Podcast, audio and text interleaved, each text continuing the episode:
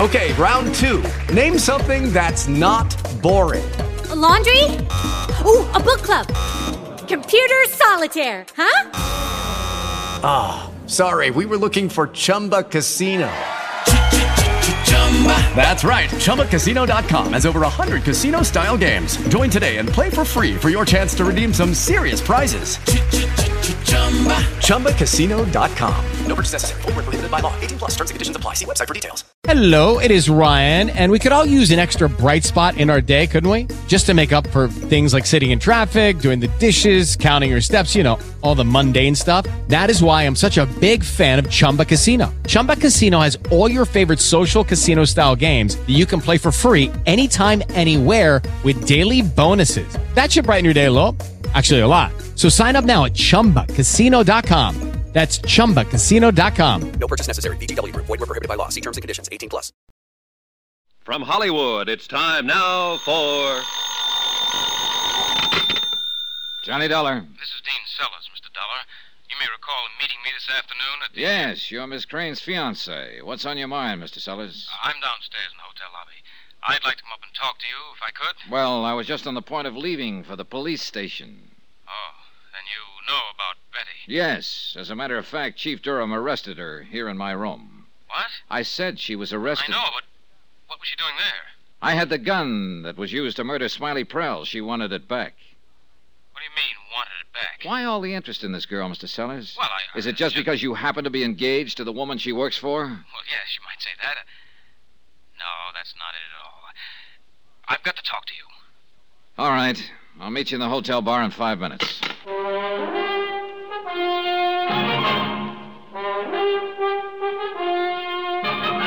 Tonight, and every weekday night, Bob Bailey in the transcribed adventures of the man with the action packed expense account, America's fabulous freelance insurance investigator. Yours truly, Johnny Dollar.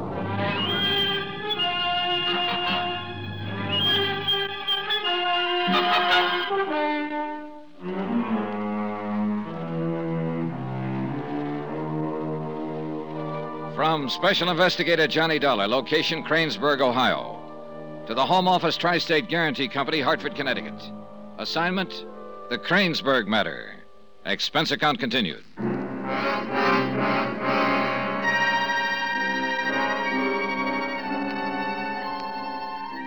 Item 10, $2.75 for three brandies straight.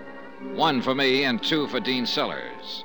Newcomer to Cranesburg, man about town, and fiancé of local socialite Melba Crane. The man who'd given her the pearl necklace that had been stolen from the safe in her home. It had supposedly been an engagement gift, yet now Sellers was flipping his lid because Melba's maid was in a jam. I remembered the scene in the Crane sunroom earlier in the afternoon, and Dean Sellers remembered it too. When you walked up on the porch at the Crane Estate and saw Betty and me in each other's arms, you, uh, well, uh, I thought the obvious, naturally. yeah, I figured as much. That's why I tried to cover up when I talked to you afterward. You didn't have to, Mr. Sellers. I kind of wrote it off as just another bachelor having a fling before he settled down. Yeah, that's the way I looked at it uh, at 1st So, So, it didn't work out that way. how did it work I finally realized I was in love with Betty. out? I see. I know it may sound corny, but it happens to be true. Does Melba Crane know about it? No? Or at least I don't think she does. Well, what did she think when you broke off your engagement? Oh, I haven't actually broken it off. I, I just uh, postponed it. I told her I was loaded with work and we'd have to wait a while. And she accepted that? Well, she seemed to. Can't be sure about Melba, though. She's a cool one. Plays her cards close. Yeah, well, most women are pretty cool when they suspect somebody is poaching on their own private preserve. She may have suspected, but I don't think she could have known anything for sure. Betty and I haven't always been as careless as we were this afternoon. Well, what about the pearls? Were you intending to ask Melba to give them back? I didn't really know what to do, Mr. Dollar. $20,000 is a lot of money. On the other hand, I gave them to her as an engagement gift. It seemed kind of rough to ask for them back after breaking the engagement on her. Do you think she'd have returned them if you had asked her? Well, I suppose so. Of course, it didn't go that far. Before I could make up my mind what to do, the necklace was stolen. And this afternoon, the man who claimed he stole it was murdered. Betty had nothing to do with that. You could be prejudiced, Mr. Sellers. I know her, I tell you. How well? Well enough that I'm planning to marry her. That's what I mean. All right. But that doesn't mean I'm completely blind about her. Somebody's trying to frame that girl. Who, for instance? I don't know. And for what reason? I don't know that either. But I do know one thing. When she says she knows nothing about it, she's telling the truth. I admire loyalty myself, Mr. Sellers, but there are a lot of facts against her. What facts? As you probably know, when I caught her with that gun out at the crane place and took it away from her, she was trying to hide it in the incinerator. All right. What's that prove? She'd found it hidden in her room and she was trying to get rid of it. Well, a lot of people, if they were innocent, might have gone to the police with it. Uh, she got scared, that's all. She she lost her head. Uh, maybe. But that's not all that's against her. There are other things, a kind of pattern. What things? That safe at the Crane House was open during the one hour of the day that everybody was out somewhere. Including Betty, if you remember. So she claims. And she probably was. I'm not saying she actually committed the theft. She couldn't have. No one except Melba and her uncle Phineas knows the combination to that safe. No, no. I think Smiley Prell actually did the job. An old fashioned safe like that would be a cinch for a pro of his talents. Then how do you figure Betty is being involved? Smiley had to know when to do it, and he had to get into the house. There were no locks forced, so he must have had a key. So, of course, uh, the maid must have helped him. Not necessarily, but it sure does add up. And then Smiley Prell was murdered, shot. Are you claiming she did that too? She was in possession of the gun that killed him. She was caught trying to get rid of it. But why? Why would she kill him if they were in on it together? Well, as you mentioned a couple of minutes ago, $20,000 is a lot of money. Maybe she wanted a whole necklace, not a half of one. You don't know her, that's all. No, no, you're right. But I do know what the facts seem to point to. Circumstantial evidence, nothing else. True. And not only that, but it leaves you hanging right up in the air. What do you mean? That pearl necklace. Now, there's a fact for you to swallow. As I understand it, the police haven't found it. That's right. It wasn't on Prell's body, and they didn't find it on Betty. If she killed him to get it, where is it? I don't know. Well, if she's arraigned for this, the prosecuting attorney had better know. Because without it, he won't even have a case. I'm quite aware of that, Mr. Sellers.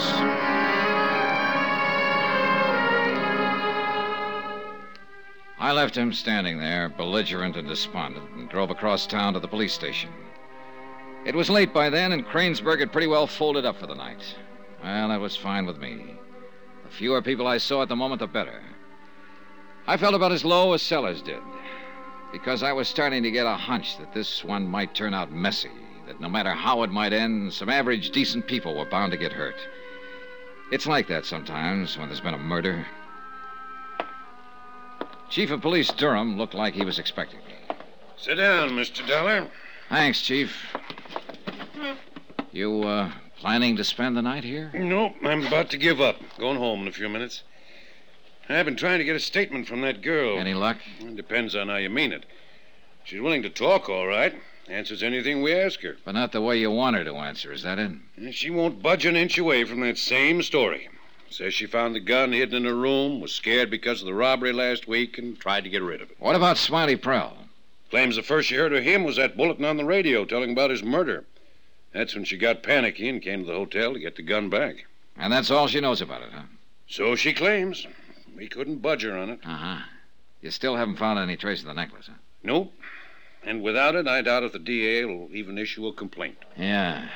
The same possibility was raised by someone else a few minutes ago. Hmm, who was that? Dean Sellers, the fellow who gave the pearls to Miss Crane in the first place. How come he's getting into it? Well, it appears that love has reared its head. He's frothing at the mouth over this girl's arrest, claims she's being framed. He could be right, Mr. Dollar. I know. Uh, beats me. Man just don't know where to start with a mess like this one on his hands. I think I'm beginning to get some idea of where to start. How do you mean? Look, I've got a photograph here from the insurance files. Take a look. It's a photo of that necklace. I see. I was wondering, Chief Durham, do you know of any jeweler here in Cranesburg who could make a duplicate of that? A skillful imitation? No. No, I'm afraid you'll have to go into Cincinnati for that. Be the closest place, at least. No, no, I don't want a duplicate made. I want to know whether somebody did go into Cincinnati for that purpose some four or five months ago. Well, might take a while to find out. How much of a while? Well, not too long, with a little luck. I could get Jim Markley in here. Markley? He's a local jeweler. He could take this photograph and give them a technical description over the phone. Done things like that for us before. Good. Yeah, might have something back for you by tomorrow afternoon. Sooner the better. Yeah. I'll call Jim and ask him to come down. One other thing, Chief. Yeah? I've already phoned Hartford and started them to work on this, but we may get faster results if you move in on it from this end. All right.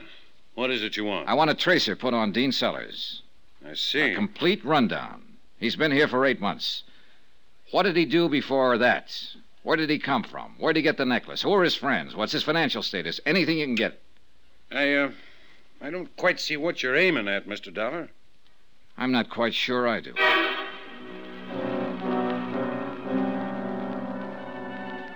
It was after midnight, and there was nothing more I could do until the next day except drive back to my hotel and sack in for the night. It was a good, sensible, conservative intention, and I managed to carry it to the point of taking off my tie and unbuttoning my shirt.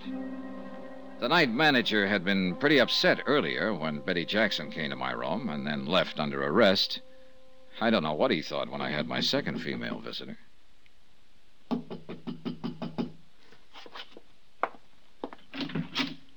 Well, good evening, Miss Crane. Could I have a word with you, Mr. Dollar? Sure, why not? Come on in. Thank you. I guess it's a little indiscreet of me to come here like this. Oh, why so? Well, after all, this is Cranesburg, and when one has to maintain a sort of position in town, well, I'm sure you understand. Oh, perfectly. How about a drink? What? Drink. T R I N K. I even happen to have two clean glasses. I'm afraid you have the wrong impression, Mr. Dollar. Why so? It's good cognac, the best, in fact. Won't do a bit of harm to your uh, position. Make it a double, if you will. Check. May I ask you what has happened to cause you to throw discretion to the winds in this mad fashion, Miss Crane? I felt there was something I ought to make clear to you concerning Dean, my fiance. I see. Here you go. Thank you. I believe you talked to him this evening, didn't you? Briefly, yes. Then you know, of course, that he's taking up for this girl, trying to defend what she did. He did seem to have something like that in mind. I also think you may have observed a little tableau in the sunroom when you came to the house this afternoon. Oh, now look, Miss Please. Crane. I'm quite aware of the situation. I've observed a few of those scenes myself. I'm not a complete fool, you know. Why are you telling me all this? The reason should be obvious. I'm dense. I can only understand what I actually hear. What I mean is, it should be rather apparent that any alibi Dean might supply in a noble attempt to save this poor innocent girl should not be given too much credence. Because he might be prejudiced in her favor? Is there any doubt of it? Your glass is empty. Like another one? Oh, I don't believe I should.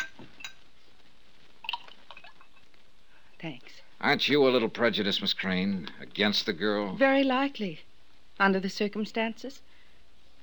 Am I to take it then that you're on her side too?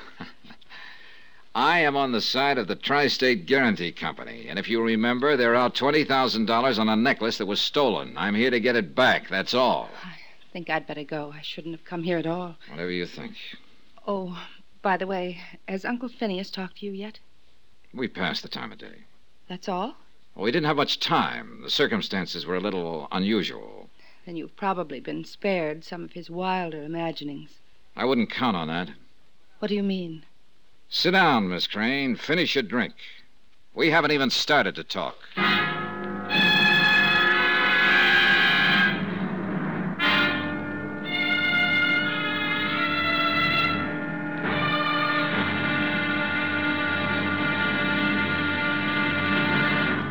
Now, here's our star to tell you about the final episode of this week's story. Tomorrow, a bomb drops. The timid run for cover. And all is not as it seems. Not even murder. Join us, won't you? Yours truly, Johnny Dollar.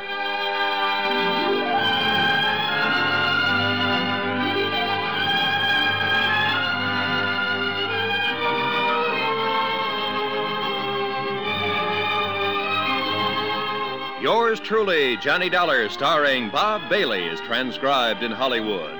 Written by Les Crutchfield, it is produced and directed by Jack Johnstone. Be sure to join us tomorrow night, same time and station, for the next exciting episode of yours truly, Johnny Dollar. Roy Rowan speaking.